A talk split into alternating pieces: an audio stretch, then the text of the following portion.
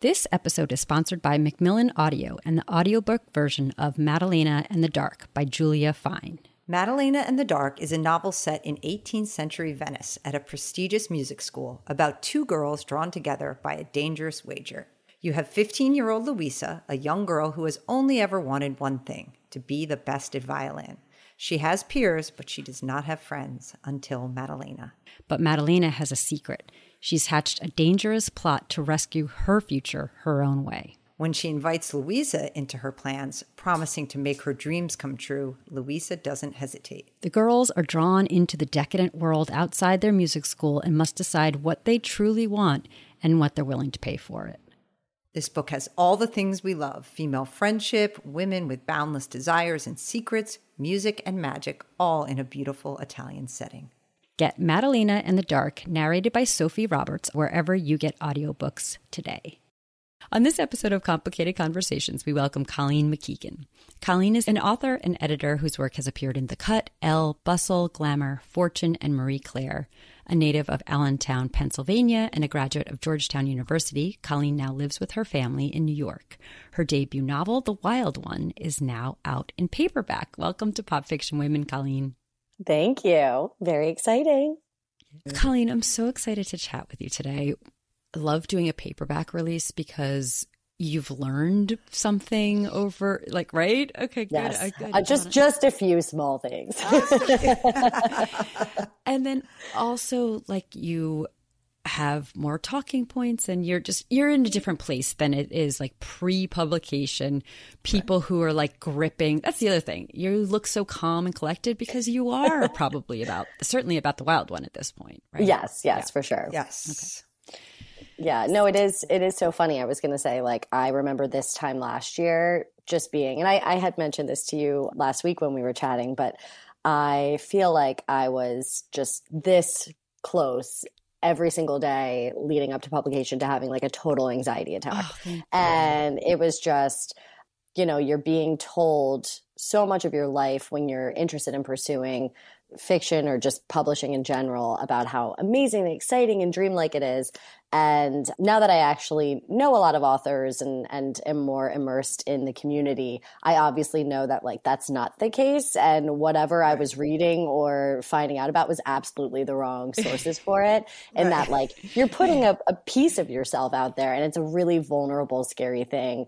And you also have no control. And that's the craziest part is once you get to a certain point in the publishing journey, really it's kind of after you like press send on your final draft and it's going into copy and then it's sort of at the behest of your publisher and you know the resources that they'll provide for you and all of that you're really just long for the ride then and that's something yeah. i don't think i fully understood until i got on the other mm-hmm. side of publishing the wild one and something that now that i've again been able to chat with other authors um, i feel is always so important to share with debut novelists before they're about to to go out because it's just like you know take a deep breath and just try and know that like there really is not much else you can do after you hit a certain mm-hmm. point. The only thing you can do to stay calm is try and work on whatever's next because yes. otherwise you just spiral, which I absolutely yes. did in many ways. and luckily I had my kids keeping me grounded and that that helped because they sort of were my younger son at that point was 1. So I was yeah. like really still in the thick of things. That helped, right. but yes. regardless, it feels so much different and better this round with the paperback because I'm just like, all right, like tell me where I need yeah. to be and when I need to be there yeah. and I'm good. But I'm yeah. I'm really just I feel so much more confident and and happy uh, and calm this Although, this go around. I think that might also have to do with the fact that you have a, a new two book deal. right? that is true. That so, helps. That, that helps, helps yes, a lot. That helps. that helps. That helps. So why don't you start by telling yes. our listeners a little bit about the wild one? So the wild one is a coming of age story that I it has hints of mystery and suspense. I'd say some significant hints of suspense yeah. in it. Yeah. That is about three friends who meet somewhat friends who meet at summer camp, an all girls summer camp when they are 12. And they leave that summer with a deadly childhood secret that sort of haunts them and the ways that they attempt to move on from this event for the next 10 plus years. And the narrator is one of the girls, Amanda, who she's living in New York City in her early 20s. She's in her first serious relationship and, you know, head over heels in love. Everything seems great and perfect. And she feels that she can really trust her partner. And so she reveals what actually happened that summer to him. And when the relationship takes a turn and things start getting a bit more volatile, he tries to use that secret to keep her in the relationship. And so she reunites with the other two girls in the Poconos at the camp where it all began to essentially figure out how to make sure that he doesn't completely ruin all of their lives. Mm. Yeah, it's a good hook some real hints of suspense that's for sure. Um, well it's funny so, because it's it's a kind of you know it's been marketed as a thriller but i think that there are some people who are going in and they're thinking they're getting like stephen king or riley sager type novel where it's almost like horror. And then there are others who are like okay this is a slow burn coming of age friendship and like sort of female like identity story. Mm-hmm. uh, so i think it just depends on who you are as a reader and like what your tastes yeah. are because I just always try and be very upfront with people where it's like if you're coming for a twist every chapter, that's not what this book is. It's very yeah. focused on the relationships and you know there's a lot of undertones of it's why I'm so excited to be on this podcast because there's a lot of undertones of just like the complexity of being a woman and growing up mm. and and yes, there is murder and there's some blood and there's some backstabbing and all that kind of stuff. But ultimately, the core of the book is about these really, what I think are two really challenging periods of time in, in women's lives where they're sort of going through puberty and mm. are trying to grapple with the way that the world perceives them in this new light mm-hmm. uh, and how they want to be perceived by the world. And then in their early 20s, where they're really um, more, you know, for the majority of, of women, certainly there are people who are fully on their own before their early 20s, but kind of after college when you're really figuring out like who you are completely on your own without the influence of your family or your teachers or anything along those lines. And I think that can be, especially in New York, a city like New York, that can feel like a really, really kind of daunting time in your life as well.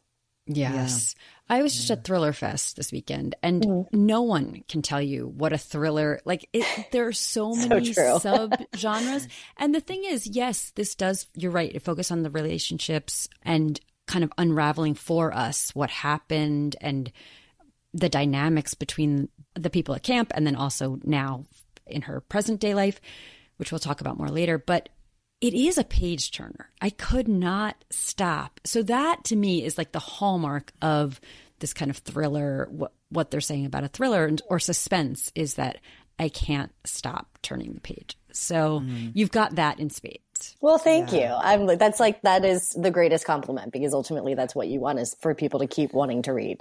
Yes. Yeah. A DNF is just it's I never want to oh. see it. I will I have seen it. I of mm-hmm. course that is, you know, everything when it comes to people's taste in, in novels. It's all subjective and I I do not yeah. fault anybody for that. But like ultimately what you want, right, is for people to just keep on keep on turning yes. and keep on reading. I'm like, please give it a chance all the way to the end.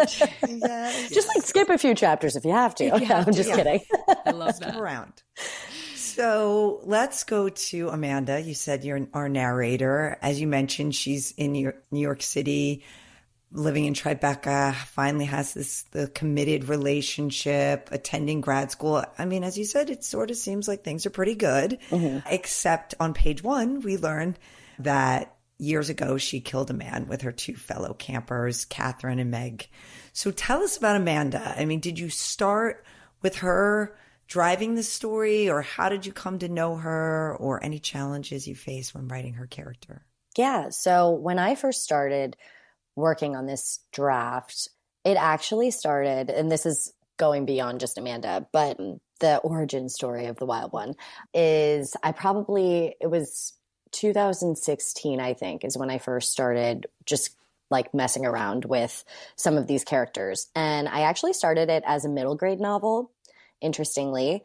It's ah. completely changed, but the characters were, were a bit more similar. And I think my working title for it was like Adventure Girls, and which is very embarrassing now. But but for a middle grade novel, you know, middle grade it's novel fine. title. Yes. Right. Okay. And and so I I had focused specifically on their time at camp, and it was a little bit of a nod to Stand by Me, which is based on you know a novella by Stephen King, and I just I felt like I wanted to create kind of a female version of an adventure book that had these undertones of darkness that were really so popular in like the 80s and 90s you know like the goonies and, and just a, a mm-hmm. lot of i'm talking more about movies but obviously when i was growing up that's what I, I read a lot of or i watched a lot of those types of movies.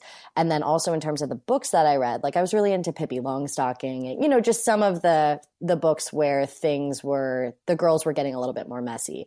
So i wanted to write a little bit more of like a slow burn type of story about that time in life for girls. And so it was much less of a thriller kind of or like a, a, twisty story. And i had alternating chapters that were from different perspectives of each of the characters. So i had amanda meg there were chapters from their perspective. And then i also had larry who is one of the campers in the book. Mhm, yeah. i also had chapters from from her. And i love larry as a character because she reminds me of my older sister who's an athlete and like just like a very good person. And and so i think like i was kind of trying to maybe fit her into the narrative in a way that didn't necessarily work so i had a very very bad first draft of this book and i ended up applying at the time i was working full time at Marie Claire as an editor there. And I applied on a whim to a writing retreat that Corinne knows well, the NorCal Writers Retreat. And at this point, this was 2000, this was fall of 2017. And I applied, didn't tell anybody, including my husband, because I was sort of like, well, we'll see where this goes. And I had some money set aside for some, like, if I, I'd just been trying to save some extra money for like creative projects in case I wanted to do something like that. And I ended up getting in, which was super exciting. And it became the spark to actually tell people in my life that I was working on fiction. Usually I feel like my friends, I would always sort of like talk about things and I'd like come home from a bar at like 2 a.m. and be like, oh, let me write this short story. And it was a lot of like more literary types of fiction and honestly probably just like bad. I don't I like I have legal pads in a desk somewhere with these stories that maybe I can revisit one day, but for right now I think I need more distance from them because they're just embarrassing. And uh, anyway, so I I ended up getting into this retreat and I had to tell my my boss at the time Anne Fullenwider, who's the editor in chief of, was the editor in chief of Marie Claire at the time, and our executive editor, Riza Cruz, that I was working on a novel and I had gotten into this retreat. And that was ended up being the best thing in the world because suddenly I had all of these people super excited and invested in this journey that I was attempting to go on. And some of them might have been interested in doing something fiction wise themselves, but most of my writer friends at that point were nonfiction writers. They were journalists.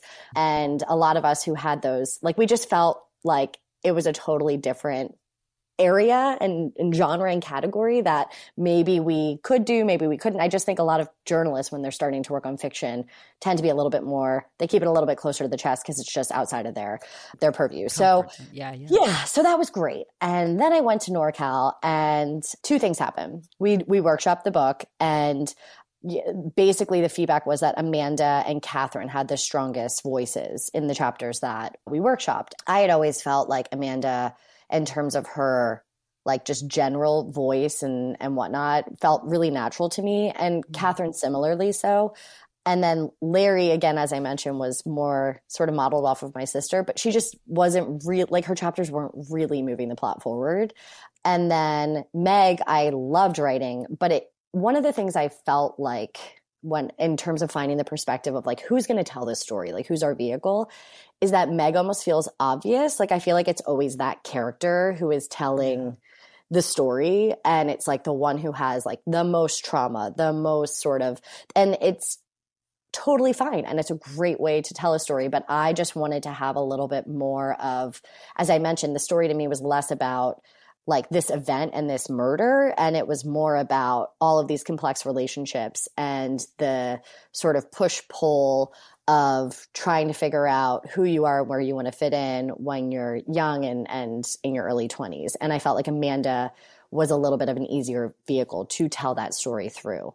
So so that's why i ended up choosing amanda as my main narrator. That's, wow that's a that's a twisty road, right? Yeah, it was twisty. start with Amanda. You well, and so I still, and so I'm still like, I still am thinking it's a middle grade novel as oh I'm at gosh. NorCal. And then oh, I okay. ended with we were having wine, and you know, I'd, like the best thing about that place is that like once you're done with the workshops, and you're just like surrounded by a bunch of people who want to talk about books and writing, yeah. and it's so beautiful yeah. and wonderful.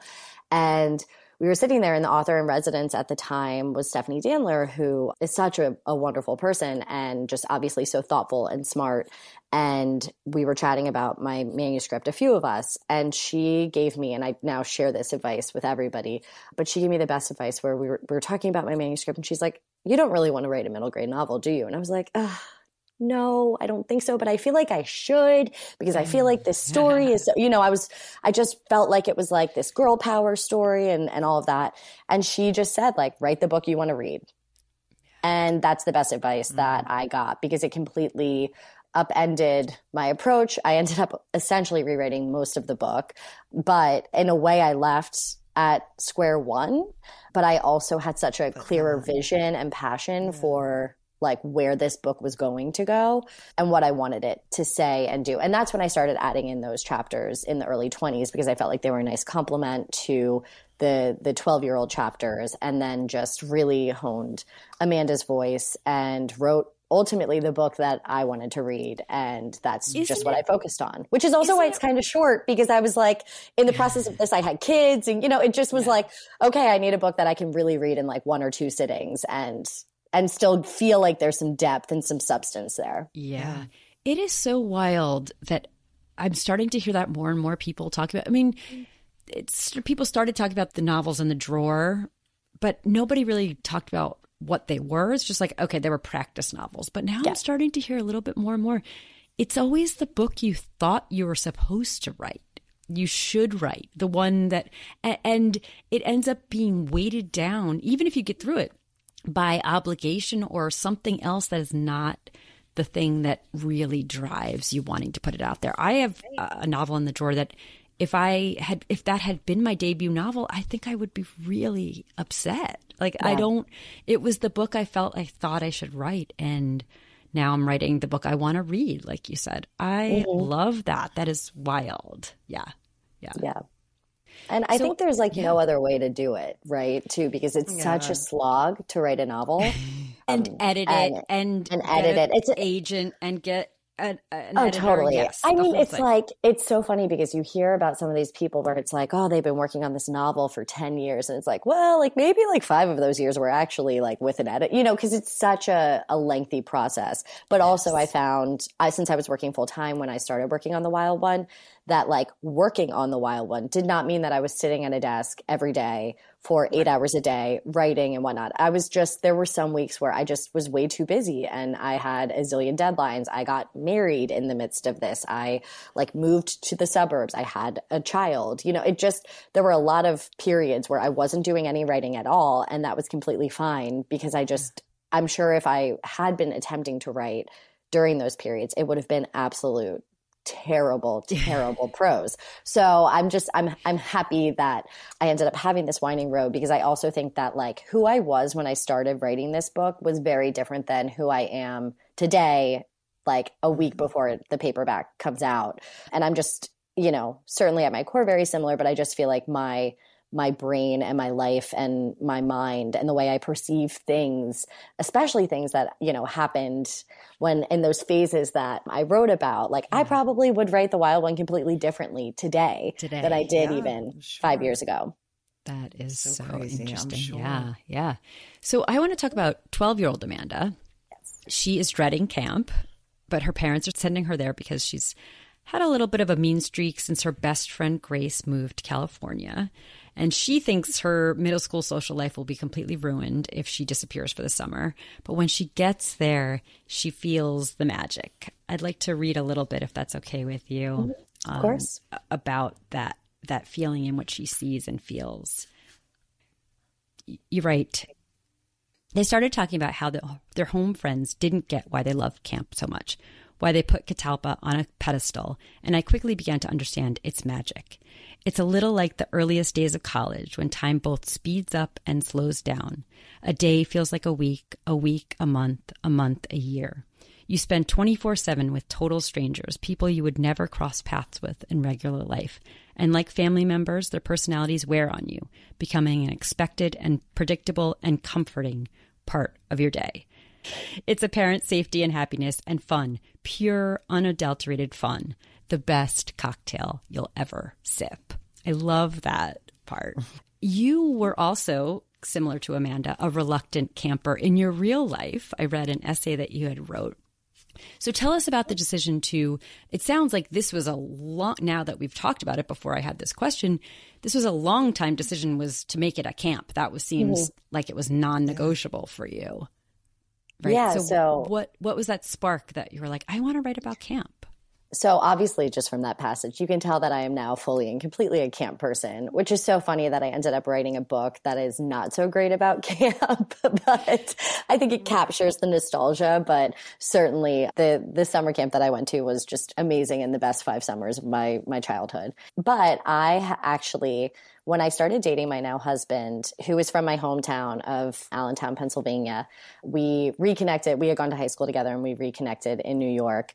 And this is 2014 was the first summer that I went, we were dating and I, I, went on vacation with his family. And every year they do a massive, he has like a zillion cousins and his dad is one of five. And they all go to Lake Wallenpaupack in the Poconos. Every summer around the 4th of July, everybody rents houses. And instead of getting together, because everybody's spread all over, instead of getting together for like Christmas or Thanksgiving or something like that, they do the lake. So I was invited to this gathering in 2014 and you know his mom sent us the address and I looked it up and I was like, "Oh my gosh, the house we're staying at is within like 5 miles of my my old summer camp." Oh and I hadn't been to Oneka, my summer camp, in years. I had gone until the summer before high school started, and then I just had sort of sports camps and things like that that I had to do instead.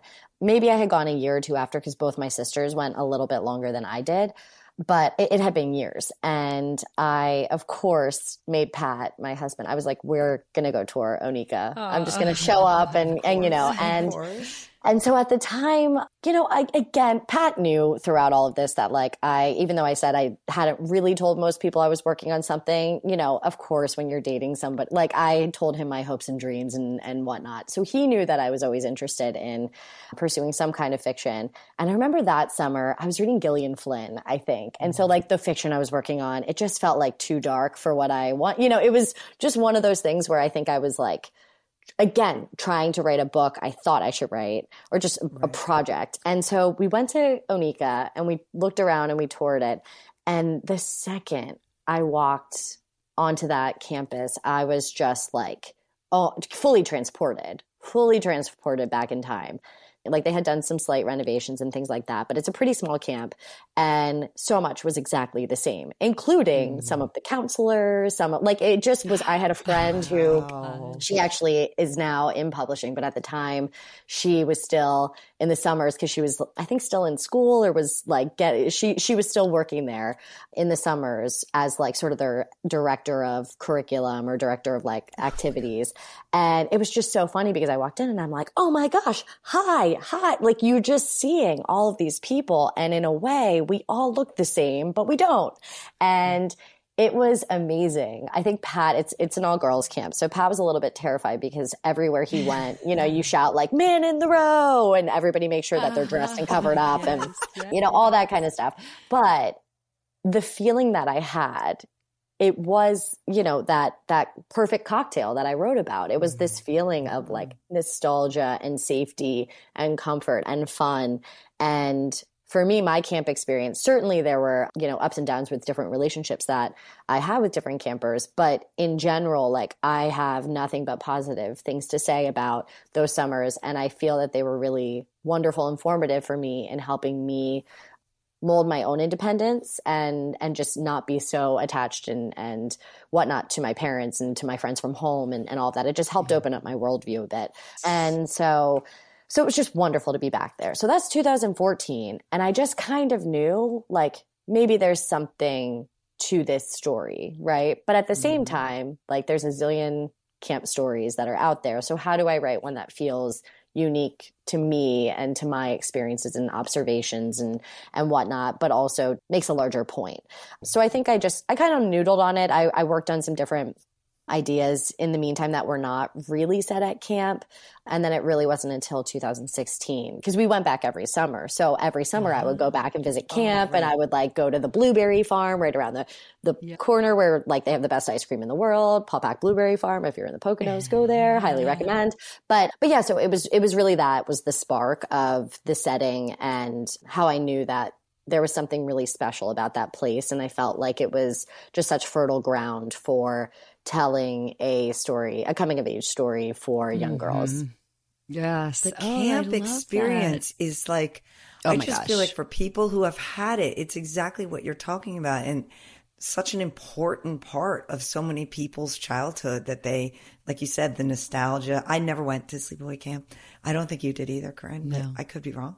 Yeah. So, but the people who have had this experience, I feel like they're so relatable. Like it's just, it's a thing. And it's so interesting then that your husband's family tradition of going to this lake sort of merged with your, I mean, camp experience. Yeah. Yeah. Yeah. Yeah. Wow. No, it really, it was, it was, it's, was just sort of like all meant to be.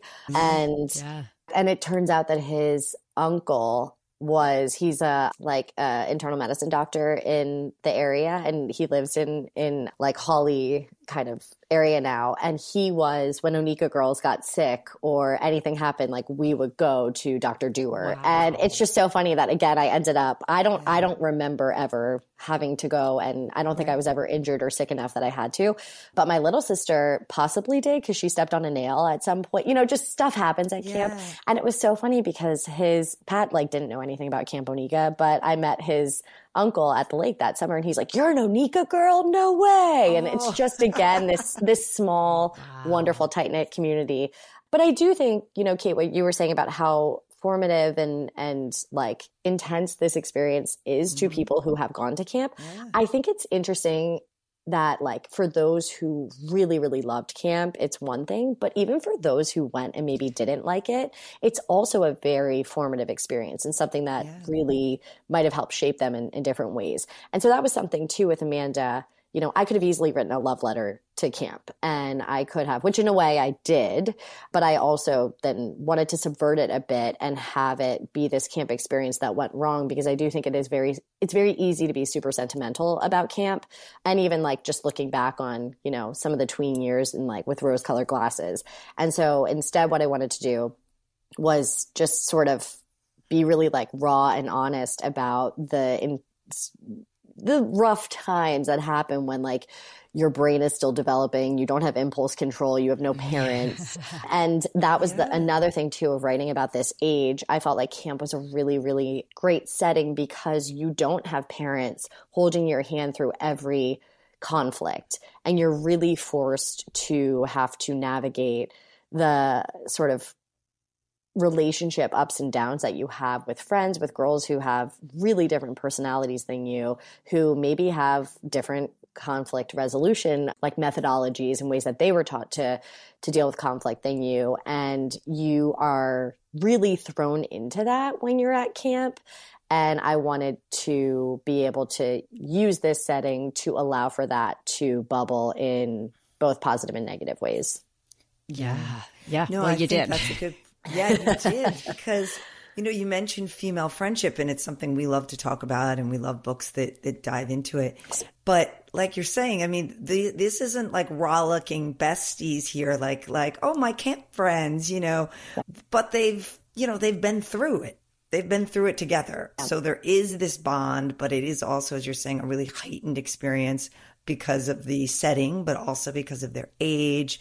So you have Amanda and Rachel at home, and then Sydney, Sarah, Larry, Catherine, and Meg at camp. So you've got this whole dynamic. So tell us why you wanted to explore that sort of this this female friendship and not, like I said, just the BFF version. Yeah, yeah. Well, I I think for me, and I will say, like, I, I am not Amanda.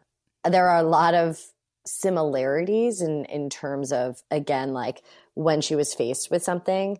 And I always tell people, like, when I took a right, I sort of had Amanda take a left, mm. and part of that was I think Amanda should, I hope, feel familiar to a lot of people because she doesn't have much of a backbone of her own.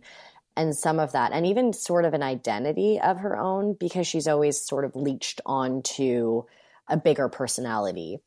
And I felt summer camp typically can help somebody like that really find themselves and find their voice. But at the same time, summer camp is interesting because who you were when you go the, your first year could be very different than who you are by the mm. end.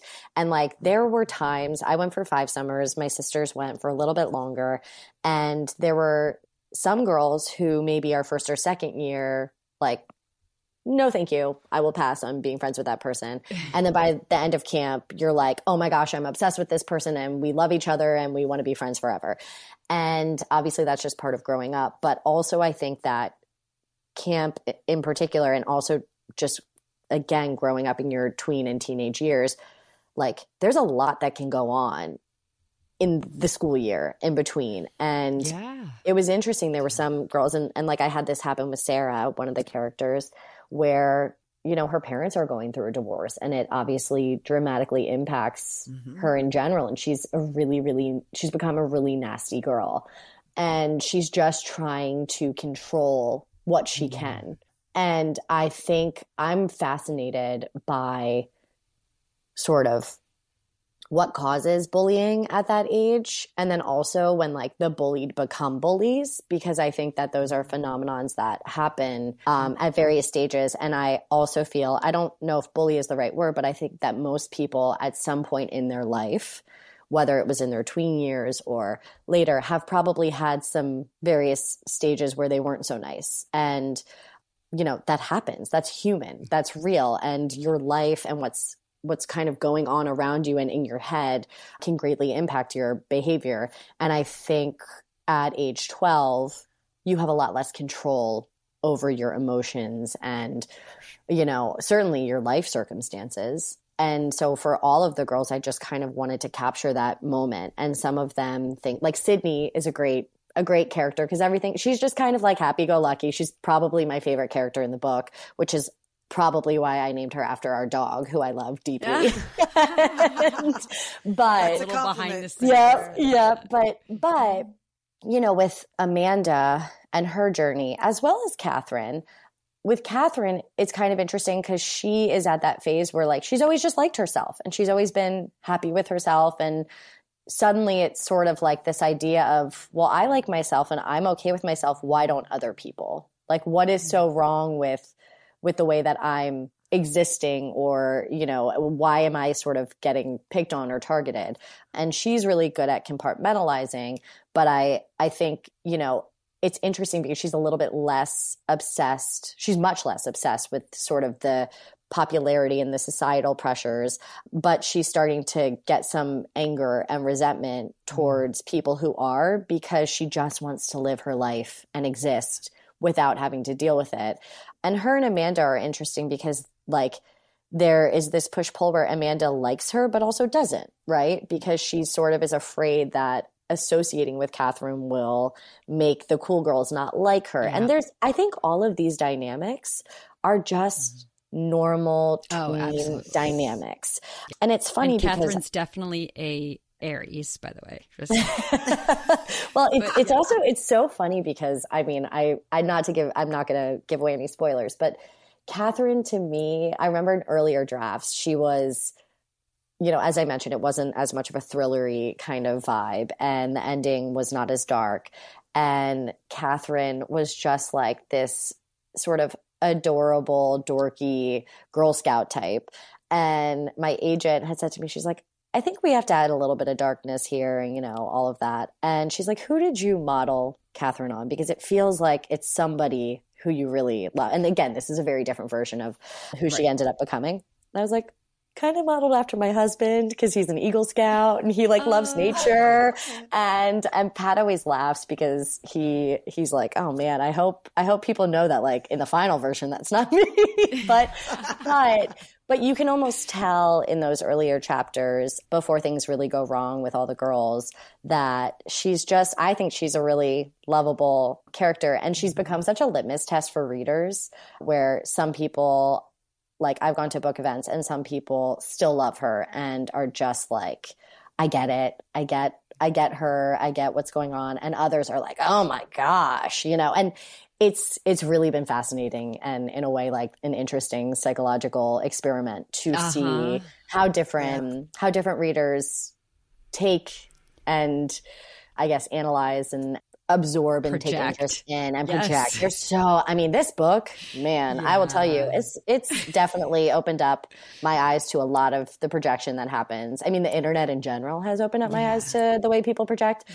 but but certainly this book in in general has been really interesting because I remember when I filed it and finished it like I I knew that my characters were not that likable, but I also felt that they were very human and very mm. real and it's and there's been, a context for them. There's a totally, there's a very, totally. two very specific contexts for them yeah. then and and now. And yeah, it's not not their shining moment. Totally. And that was that was what I wanted to capture. Yeah. So I knew that, but it was really really interesting to see how people some readers like loved that obviously. And then some readers were just like so unlikable. I didn't connect to anybody, you know, that's it.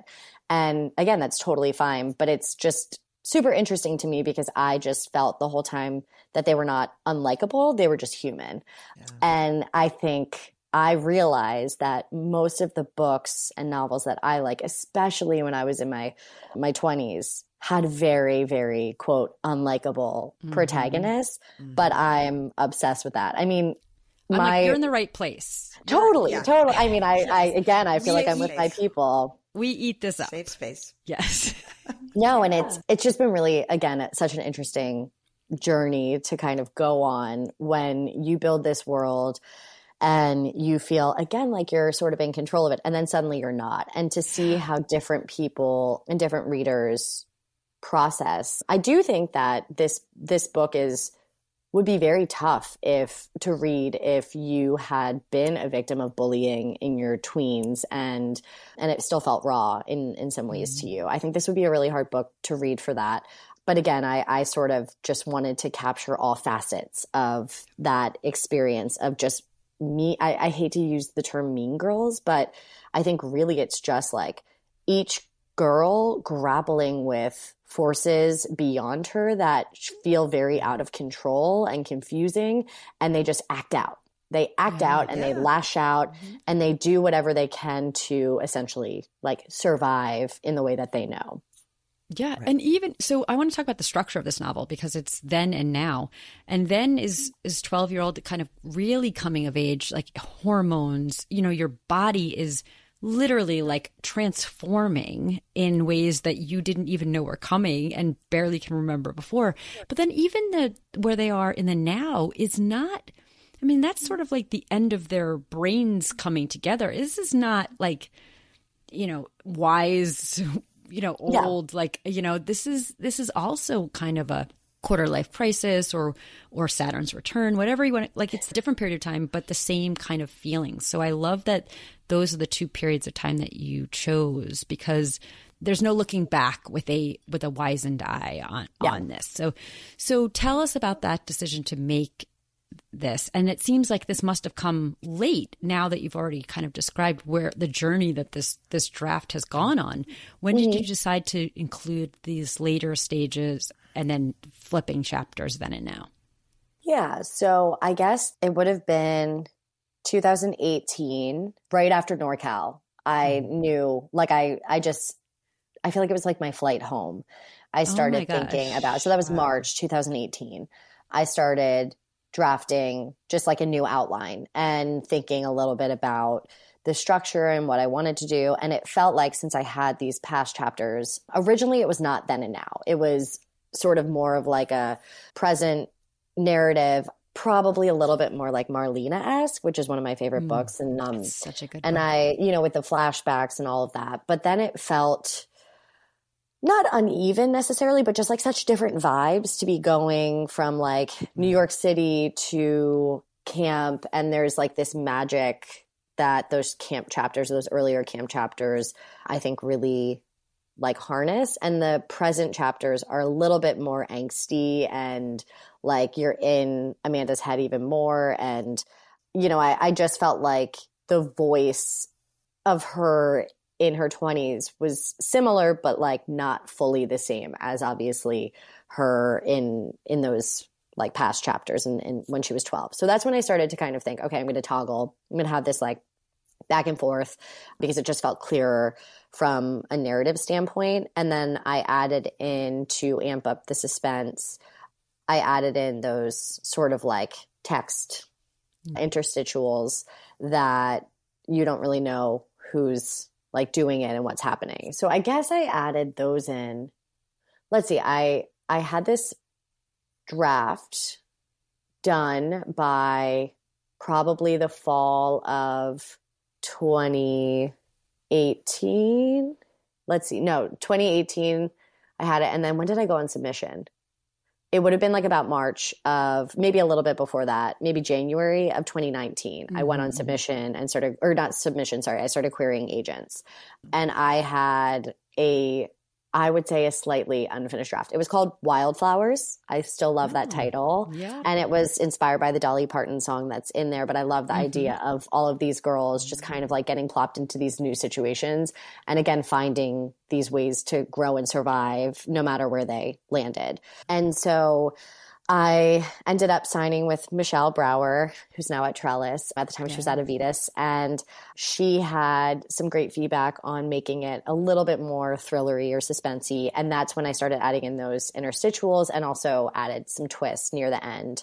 So I would say it went from there was always a murder and there was always kind of like a dark ending for many of the men in the book unfortunately for them. But it just it definitely took a little bit more of a a turn. And i was with michelle's help you know she's she's an editorial agent. So one of the, the things i loved about her was that she'll like sit down and really helped me think through the the narrative of whatever I'm working on. And she also just has excellent taste.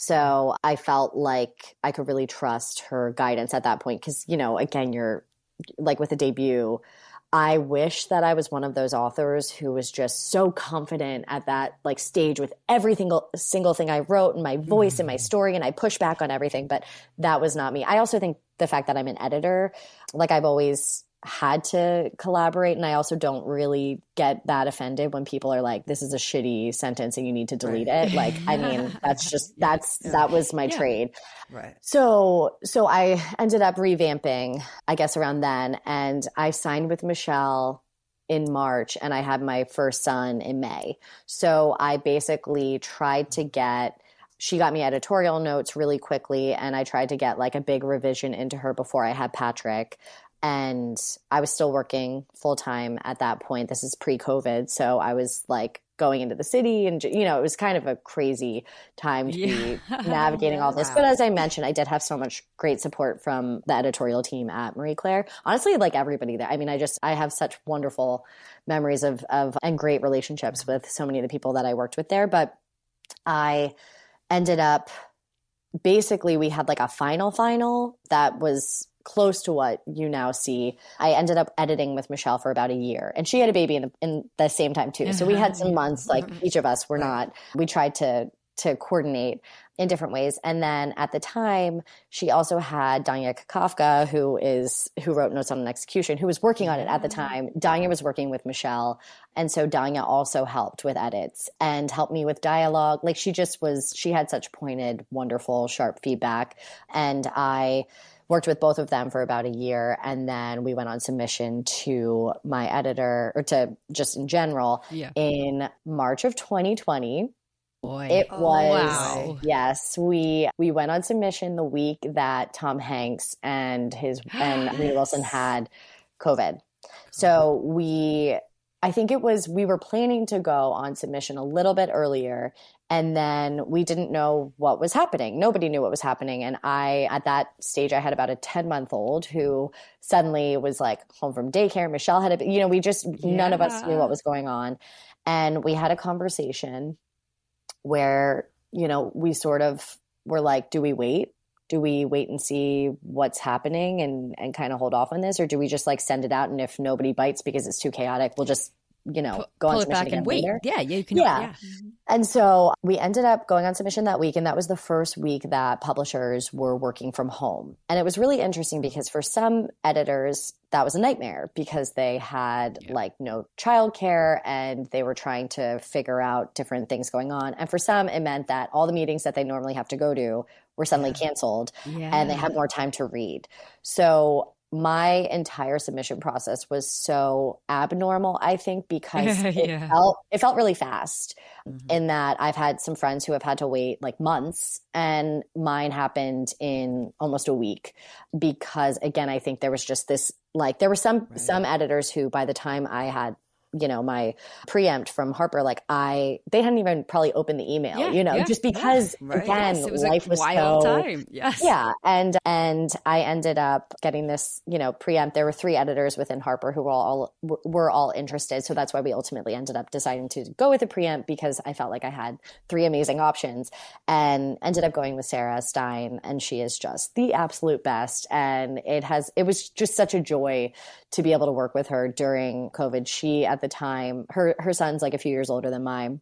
And I feel like we could, you know, every show that Sam was like anything that she had to do to like help get through the workday, like she, I, I feel like I could take all of that wisdom and then use it once Patrick was a bit older, where I like I learned about Daniel Tiger from her. I yes. learned, you know, yes. oh really really funny things. Um, and then I didn't even get to meet her in person, despite the fact that she's we're both you know right around yeah. New York.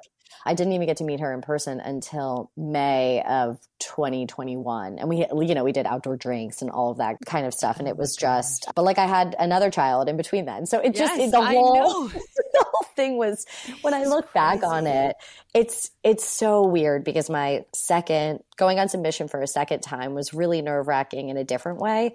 But it also just felt like, I don't know, less of a whirlwind and also like everything was just more normal and standard. Yes. I guess. And you're like, I don't right, like this right. normal thing. I like my yeah. wild well, one week. Oh my gosh. Well, it's also, you know, you have your in most contracts, your editor, your previous editor will have like or publisher will have first right of refusal for your yeah. manuscript, your next manuscript. And so usually there's like a 30 day clause where they have 30 days where it's like exclusively submitted to them and, whatnot.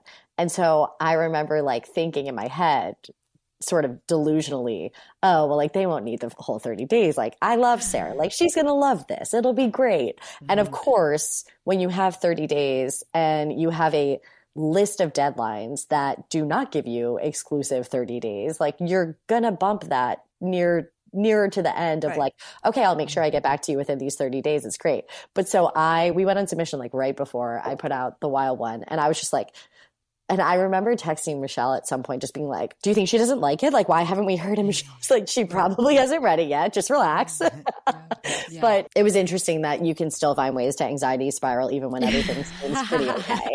Um, yes, and and so it ended up again all working out, and I now I'm doing my next two books with Sarah and Harper. But but yeah, it was it was just such a my first. But also, you missed the strike. Was, you yes, I did. I missed the strike, so that happened. You have some. Um, I you have some impeccable. My timing, timing. is lucky. Your timing so, yeah. is lucky, or it's meant to be. Which uh, yeah, yeah. Me, of course, to the question you know we're going to ask. but it's funny because I didn't know that you were a control freak till we got on the phone earlier, and that we have three control freaks on the phone because we always joke that our love of astrology has a lot to do with us trying to loosen our control freak you know, tendencies yeah. and to sort of believe that there's something bigger at play here. So, so maybe, maybe you need this too. Maybe you're into this too. but, but What is your sign and do you relate? Although I kind of already know, I think you're a Gemini.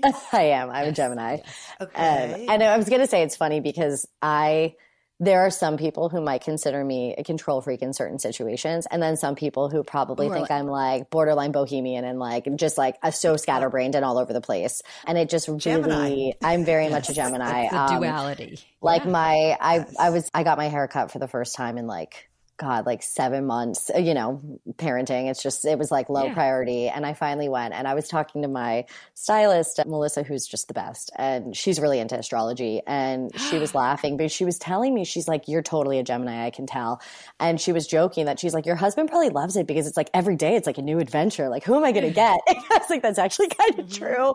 Um, that's how but, I feel. My husband's a Gemini and that yeah. is how I feel. And I love it. That is, it suits me very well. I know. I've always loved being a Gemini, but then like I so I follow some of the astrology astrology stuff a little bit more like peripherally. I'm definitely not super like immersed in knowing everything, but I love some of the different memes. And I used to be a little bit more into like, there was this friend I had in high school who had like a full blown like almost like an encyclopedia of astrology and she was uh-huh. very into it and i'm mm-hmm. i'm sure mm-hmm. now she's doing oh, like the like, charts and you know all that kind I'm of like, stuff like you mean like this yes exactly yes that, like that that's probably like the book she like the early yeah. book she had or something but yeah. but i remember she was the first person who kind of got me a bit more into it and like on a deeper level than just reading in some you know lifestyle magazine yeah. the like your little blurb yeah and it's just funny because i don't I didn't know that people really are terrified and don't like Geminis or like they have a bad rap.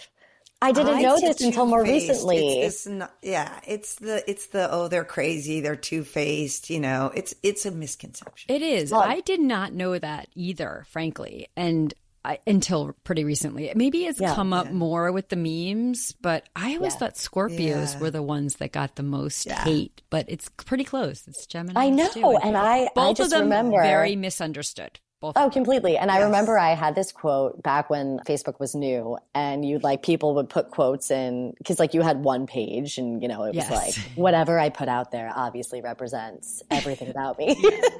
but I mean, this is like exactly. You had to move on from like aim quotes and away messages to like what are you going to put on your Facebook? Because of course we can't just you know, we, we have to use quotes and song lyrics to express ourselves, at least as millennials. And so we, I had a quote from, I don't even know if she actually said this, but I found it somewhere on the internet in like 2006 that Natalie Portman said, like, I'm a Gemini, so I change my mind every day. And that was literally my Facebook quote. Like that was my, love it. my yeah. Love it. I just, and at the time I thought that was so cool and like totally got me. And now again, in this new phase of like the Gemini hate, I'm like, oh man, probably yeah should have tried to hide that one a little bit more. no, because you will find your people. I love it. Yes. I love it.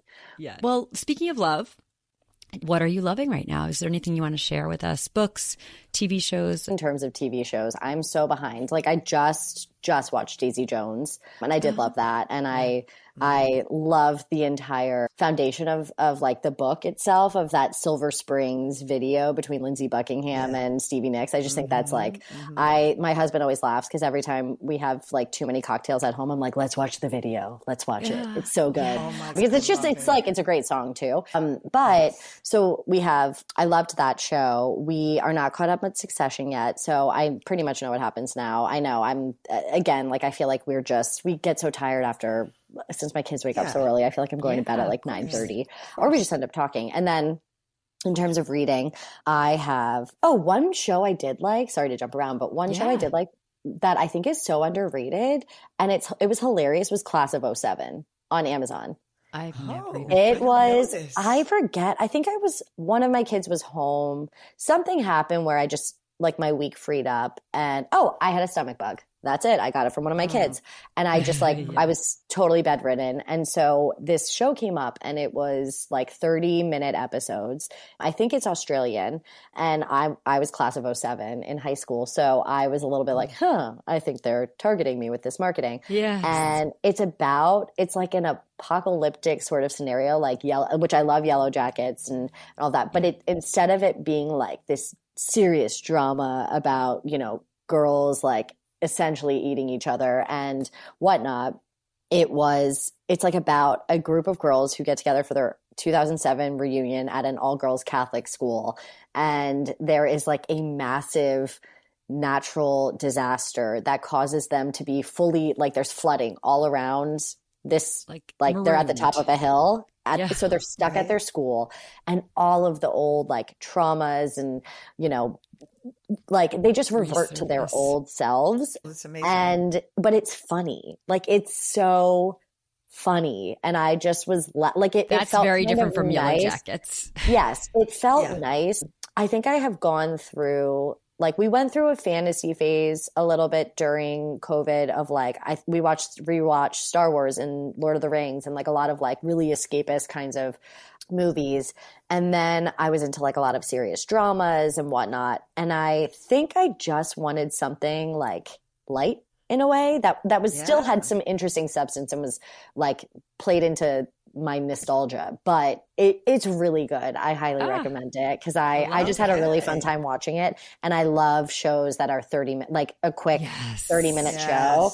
I can't commit to like, some of these shows I really want to watch. I'm like, you have three seasons and the, each episode is an hour it's and an there's hour. how many, ep- like, I just can't catch up to mm. that, you know? Trust me. Um, that's yeah, so the 30 minute thing is like, yes, yeah, I yeah. want, to, I want You're to good. watch it, but oh, you know, yeah. so that's a good one. And then in terms of books that I have been into lately. So I just finished Same Time Next Summer by Anna, Annabelle Monaghan, which is super fun and it has very like Carley Fortune vibes, which I really, I really read that in one day, it's, literally. One yes, day. it's just it's so like fast. it's like beach read candy. You know, it's um it's so good, super yeah. good, and I like that the character, you know, the the main character Sam, like she has, she's like going through this essentially identity crisis but it's mm-hmm. done in a little bit more of like a uh, not light is the wrong word, but I feel like in a way that is super digestible still on the beach where, you know, I don't want to knock myself, but like I can, I feel like my characters can get a little bit more angsty and like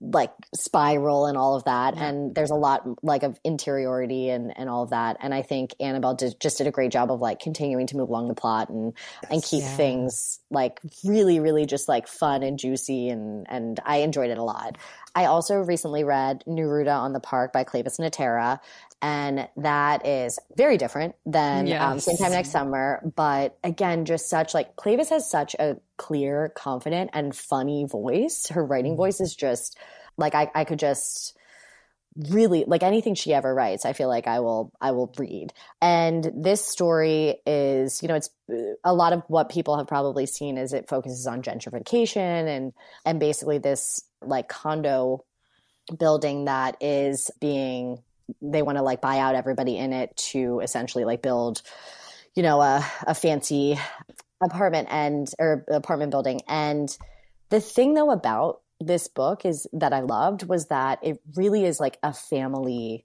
drama and a family mm. saga and it covers so many really really like complicated challenges from like culture and gentrification yeah. to class to race, like just so, so many topics in a way that I feel like again Cleyvis's voice just allows it to be really digestible. There there's sort of this like chorus of like the town gossips. Like it's just there's there's a really really fun way that she tells this story that's really beautiful and focuses a lot on like this mother-daughter relationship. And again it's just really layered and I highly recommend it because it it's it's just like I couldn't put it down as yes, we were talking about. Yes. Uh, and then I just started Beware the Woman by Megan Abbott. Oh, and I oh, mean, I yeah. like you, when Megan Abbott comes out, like injected in my veins, yes. I am her biggest fan.